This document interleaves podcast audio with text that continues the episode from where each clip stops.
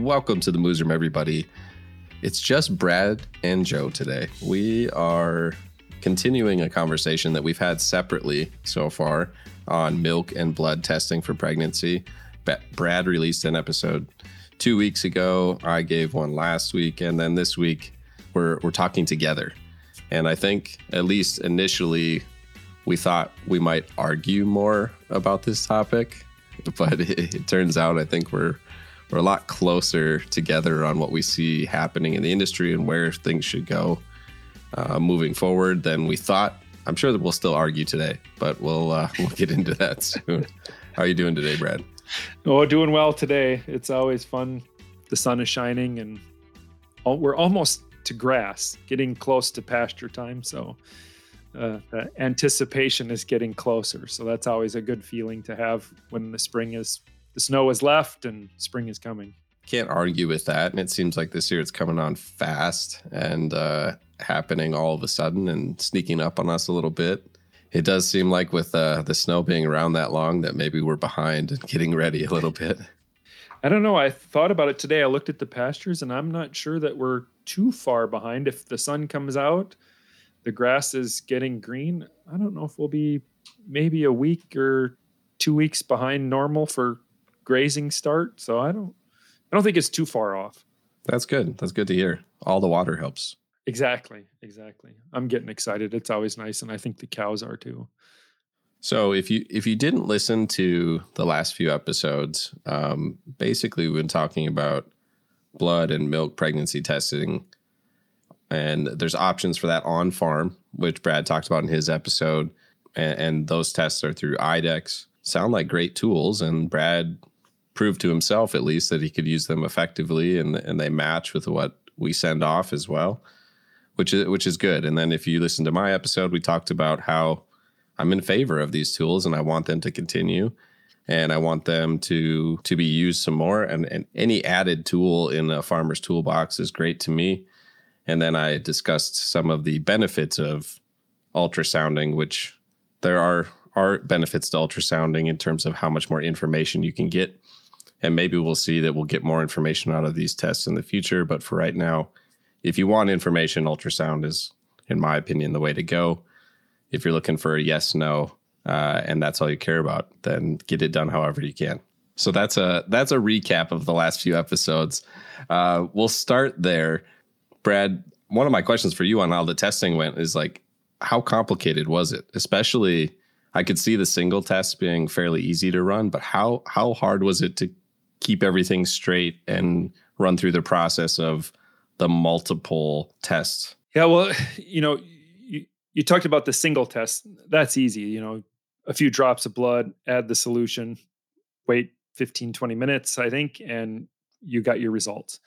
And if you want to know, I think they'll actually work pretty good if it's like, oh, well, this cow come back into heat, we weren't sure. You can run some tests quickly without, having to have a vet on site or all of that. So I think the single test, it provides a different avenue depending on what you're doing.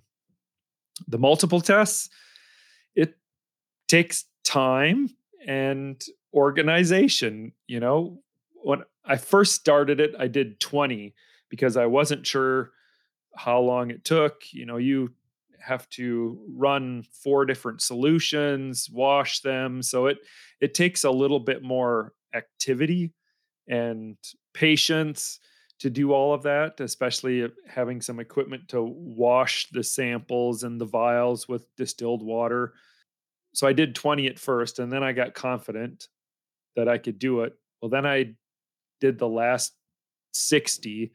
It was a lot of work. To make sure that it was like the right blood from the right cow went into the right well. It takes time. I don't think I will ever do 60 again at the same time, unless there was more people helping. So it takes time and it can be complicated if you don't get the blood into the right vial. You have to have a control and do some things. So it's not something that you can just do quickly and get a yes, no, it takes some time and some effort to do that. If you're doing a lot of cows or lots of heifers like we did, it works out. But I did 87 heifers and it took me a little over 2 hours. So it's time.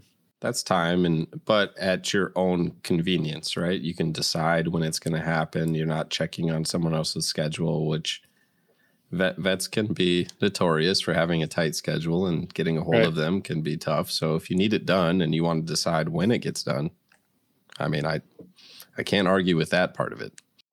I agree. Yeah. But 87 heifers in 2 hours, I would hope that I can definitely get through 87 heifers. 87 heifers? Absolutely. With an ultrasound, I should be able to do that. No problem. But again, then it comes back to getting the schedule straight and everything. And, we talk about how hard it is to keep everything organized and where things go and all of that. And I mean, that's a challenge regardless of what tests you run, right? How organized are you with your paperwork, and are you looking at the right cow? Did you read the ear tag correctly? Do you then write it on the right spot on your sheet? Or if you're using RFID technology, is it ringing up correctly? Or is your tech working right? There's so many challenges to keeping that part straight. I think about the same thing with like DHIA testing and culturing milk, any of that kind of stuff. Keeping all of it straight from a record standpoint, the test can be super accurate, but if you can't keep all of that organized, doesn't really matter, and that it doesn't matter which test you run, it's an issue. I agree. If you don't have it organized before you start taking blood samples or milk samples, it will spiral out of control really fast, and you cannot be one vial off, or it will make everybody, you'll have open cows that are pregnant and pregnant cows that are open, and you can make a mess of it really fast if you're not detail oriented and trying to figure that out. So it's not for the faint of heart, I would say, to just go into it. It takes some time, and that's why I started small. But I really like the single tests. No doubt about it. I like, if you have a smaller herd, the single tests are wonderful. If you're just looking for a yes, no, whether she's pregnant or not. And again, we talked about the additional information you can get from an ultrasound, where that's calf viability, sex of the fetus, is the breeding date right, all of those things. And I mean, for some people, those things are very important and they want to know.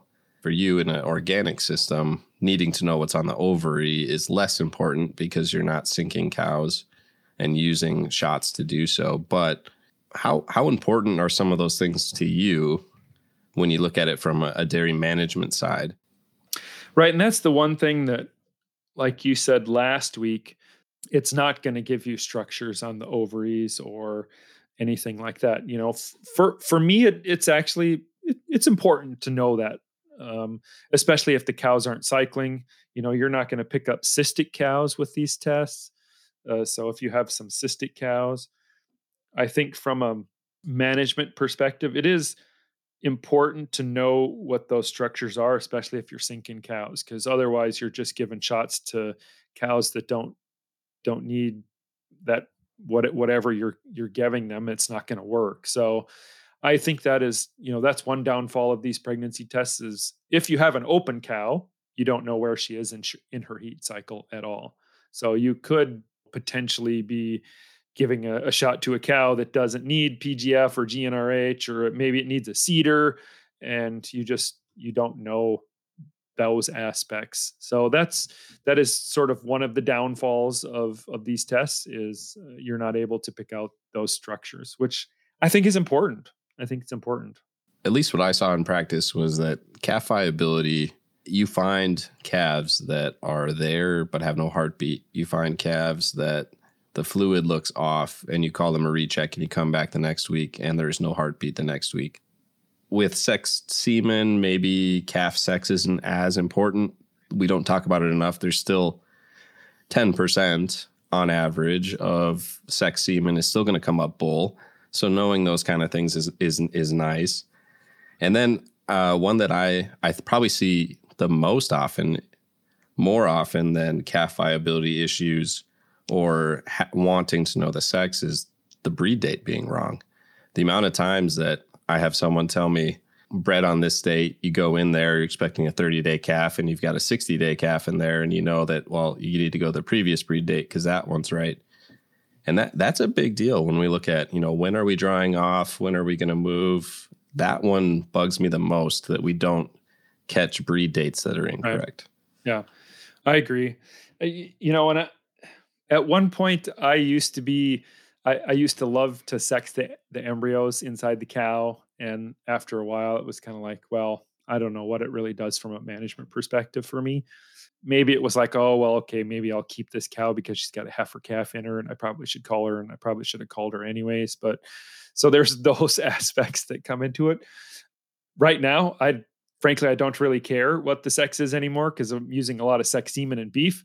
So usually the sex semen, we, you know, 95% of the time or 90% of the time, we're getting a heifer calf. And beef semen, you know, it doesn't really matter, I guess.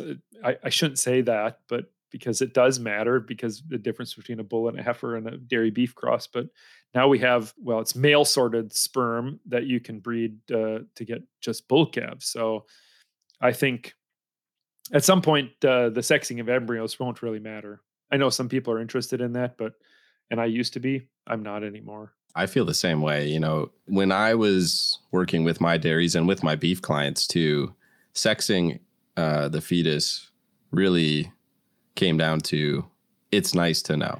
I care about calf viability, the breed date's right, what's going on there, healthy calf. And if you're down there anyway, and it takes you an extra 2 seconds and you happen to see it, I'll let you know. But I'm not going to spend a lot of extra time doing it because I don't see the value. Because it really comes down to, like you were talking about, a culling decision. If you've got two cows and one needs to go, you keep the one with the heifer, depending on what you bred her with, or the one with the bull, depending on what you bred her with. Right. And it's just really nice to know, but it doesn't change a whole lot of decisions. I just, like I said, I worry mostly about the breed date being right, because that changes dry off dates, that changes a lot of different things when they move and where they go and how well they're going to do next lactation. If you're off by 30 days, that's a pretty big deal. If you're off by 60 days. That's a really big deal. So I like being able to confirm when she's bred to make sure that it's right. You also like to tell about twins. At one point, I used to be concerned about twins and wanted to know that, but now I probably don't care about the twins as much as what I used to. I think, you know, our dairy runs about 8% twins. We just know that's going to happen. And it's tough with ultrasound. You know, sometimes you can pick up the twins. I definitely, we have had the vet in the past go, well, there's twins in here. And then the next time, you know, maybe there's one of the calves is laying on top of the other and the ultrasound doesn't pick it up. And so I think for us in our dairy, you know, it's been maybe 50% accuracy trying to pick the twins or not. It's nice to know if they're going to have twins, but I'm not sure that it's as important anymore. Now, we don't have a lot of calving problems here, so twins for us isn't as potentially detrimental yet. We still have, you know, issues with twins. There's always stillborn twins or you name it, and the cow has problems when they have twins. So it's nice, but I don't get concerned about the twinning aspect anymore, or not a lot, not like I used to. I used to be all uptight about twins and sexing of embryos, but maybe as I've gotten older, I've just want to know whether they're pregnant or not. Yeah, and I think the twins thing, again, it's nice to know. It helps in certain situations. If you've got a bull and a heifer in there, you know that heifer is going to be a free martin. And then you don't waste time with her, raising her as a replacement, you know, when you otherwise could just kick her to the beef side right away.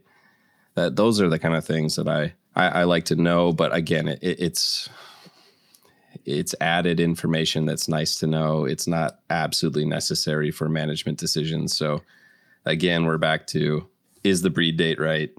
Is the calf viable? And what's happening on the ovaries? And you know, if those things are important to you, maybe you use ultrasound. But what I see the value of these tools is probably a combination of the two, in my opinion. You know, I think that especially with dry off checks or if you're a small herd, the value of just double checking they're still pregnant as they go to dry off, it's huge to use milk or blood.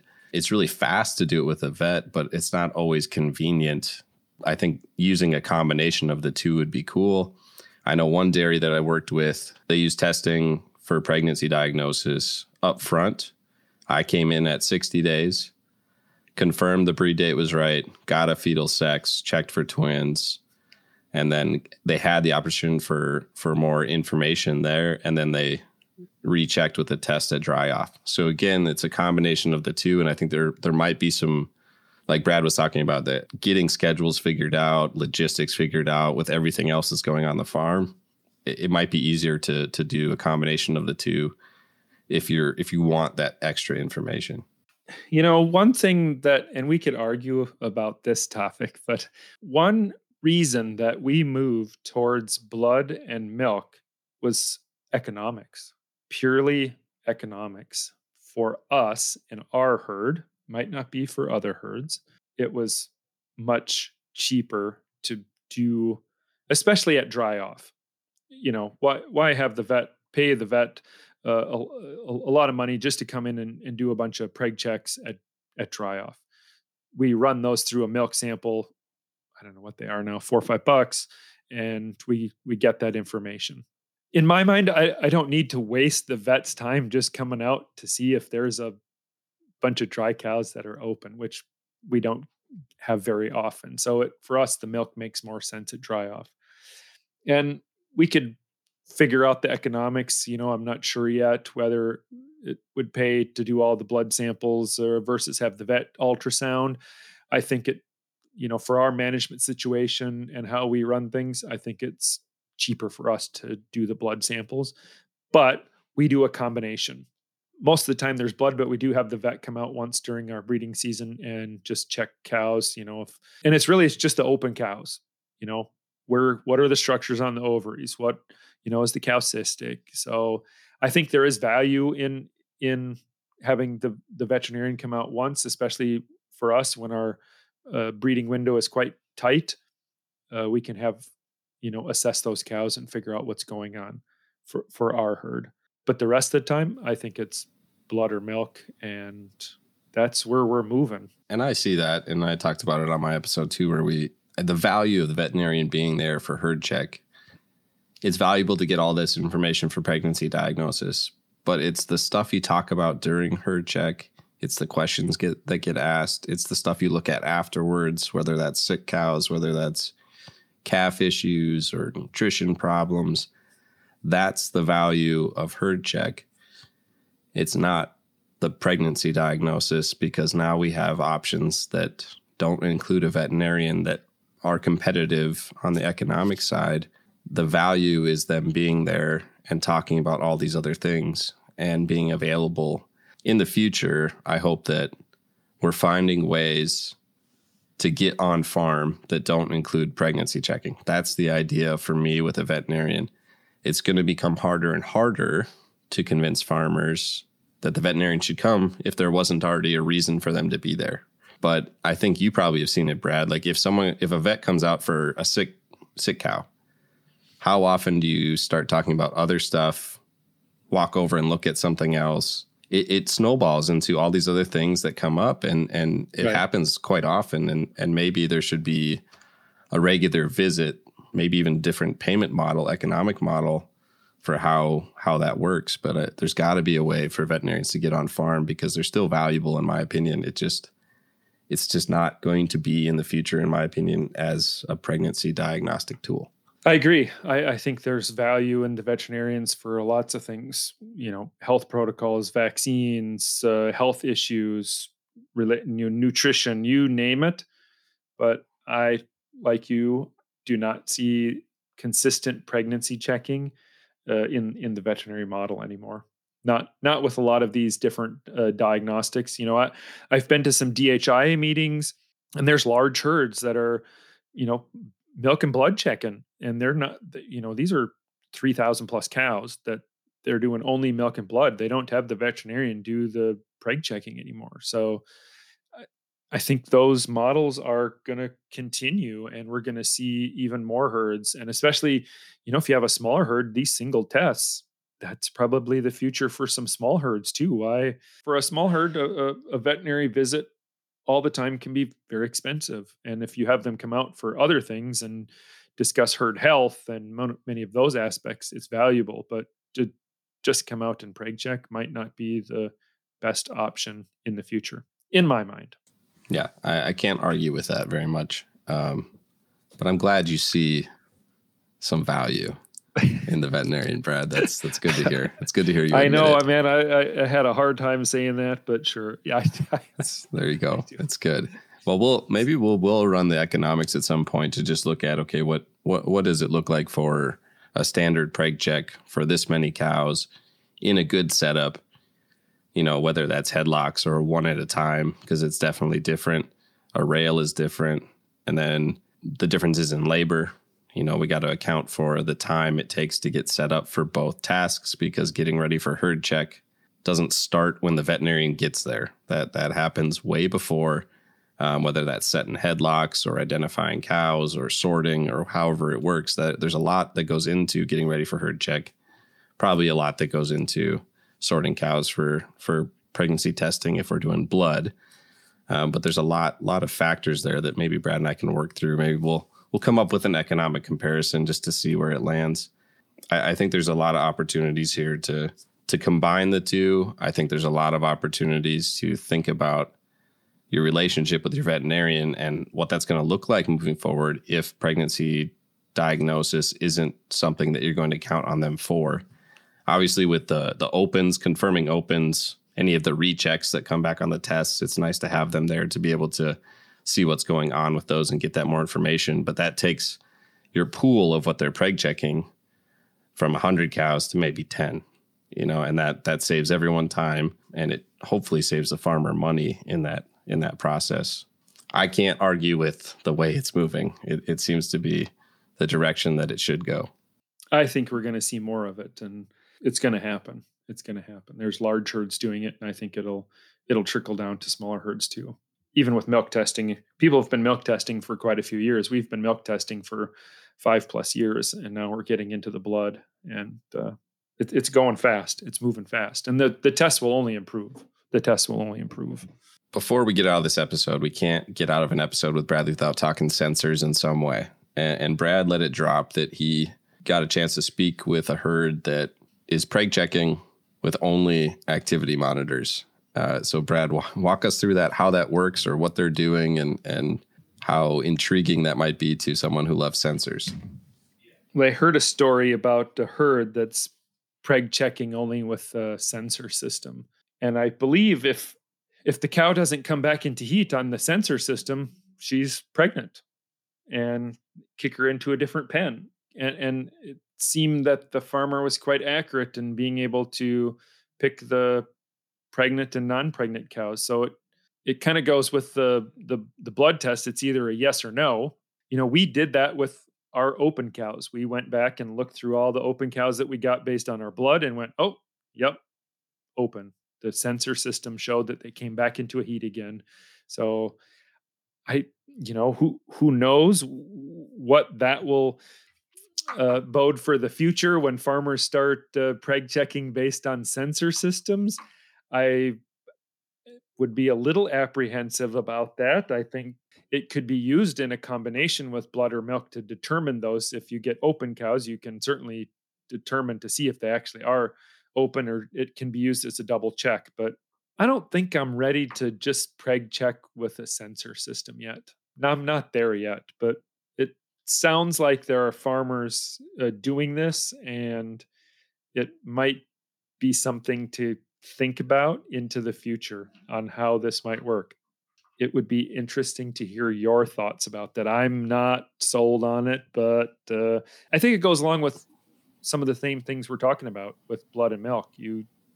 It's a yes or no, and if you're 90% accurate, maybe that's good enough. I don't know. Yeah, we don't need to get into a debate on on specificity and sensitivity of testing today. That could really bog the audience down, but exactly. But when we look at doing that, I think the value, I like you, I'm not quite ready to depend solely on the activity monitor, mostly, in my opinion, because of confirming the breed date thing and not having quite enough information. I think anytime you have more information about a cow that's called open to confirm that she's open, that is excellent, because that is the worst thing that we can do. And this whole pregnancy testing thing is to call a pregnant cow open. That there's a lot of work that goes into a pregnancy. It could potentially change her career. I mean, you're making potentially a life and death decision on this cow by calling her open. And that's how I look at preg checking. You're right. So if we can find extra information that that helps us say, yeah, that open diagnosis is correct, I'm all for it. I think that is an excellent use of the tool. And again, I want as much information when I say open as possible, because this is what I tell vet students, is that it is a life or death decision potentially for that cow, depending on how many times she's been bred, how old she is, where she is in her lactation. You could be killing this cow by saying open, so you better know. Yeah, I love that, using the tool in that way. As a confirmatory test, it sounds great. Again, I'm not ready to depend on it wholly. For us, in our herd, we can tell the cows that aren't cycling either. You can pick that up quite easily, the cows that are not cycling. So there may be something there in the future. Maybe I need to do a study or something on that, but I'm not ready to say, yes, we're doing a sensor preg checking model. I'm not there yet. I think there's some work that could be done there, especially with the, like you said, non-cycling cows. You can probably pick up cystic cows too. A lot of times with an activity monitor, confirming the opens is great. Having initial diagnosis of pregnancy might be great. And then checking in with an arm later. I think there's a lot there that has a lot of value. And more importantly than anything else, saves a lot of people a lot of time. All right. I think we'll call it there. We've been talking for 30-ish minutes, and that's plenty. Any final thoughts, Brad? Well, if you've stayed to the end and listened to Joe and I banter the whole time, and you have any thoughts, it would be interesting to hear if anybody else is doing anything on and how they're preg checking if they're moving into the future. I'd be curious to know. Yeah, and I'd also be curious to know if anyone has a different model with their veterinarian. We have big herds that have veterinarians that are solely for those herds. We have traveling ambulatory veterinarians, and we have traditional models of how they charge. I would be interested if there's anyone listening that has a different model of how that relationship works with their veterinarian, because I'd be interested to hear what that looks like, whether that's a retainer type model or something like that, and how you have that relationship with your veterinarian. Because I think, again, that's going to have to change moving forward as well. All right, with that, questions, comments, scathing rebuttals, they go to themoosroom@umn.edu. That's themoosroom@umn.edu.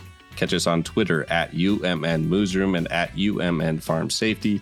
Catch Bradley on Instagram @UMNWCROCDairy. Check out our website, extension.umn.edu. That should be plenty of plugs for everyone. Thank you for listening. We'll catch you next week. Bye. Bye.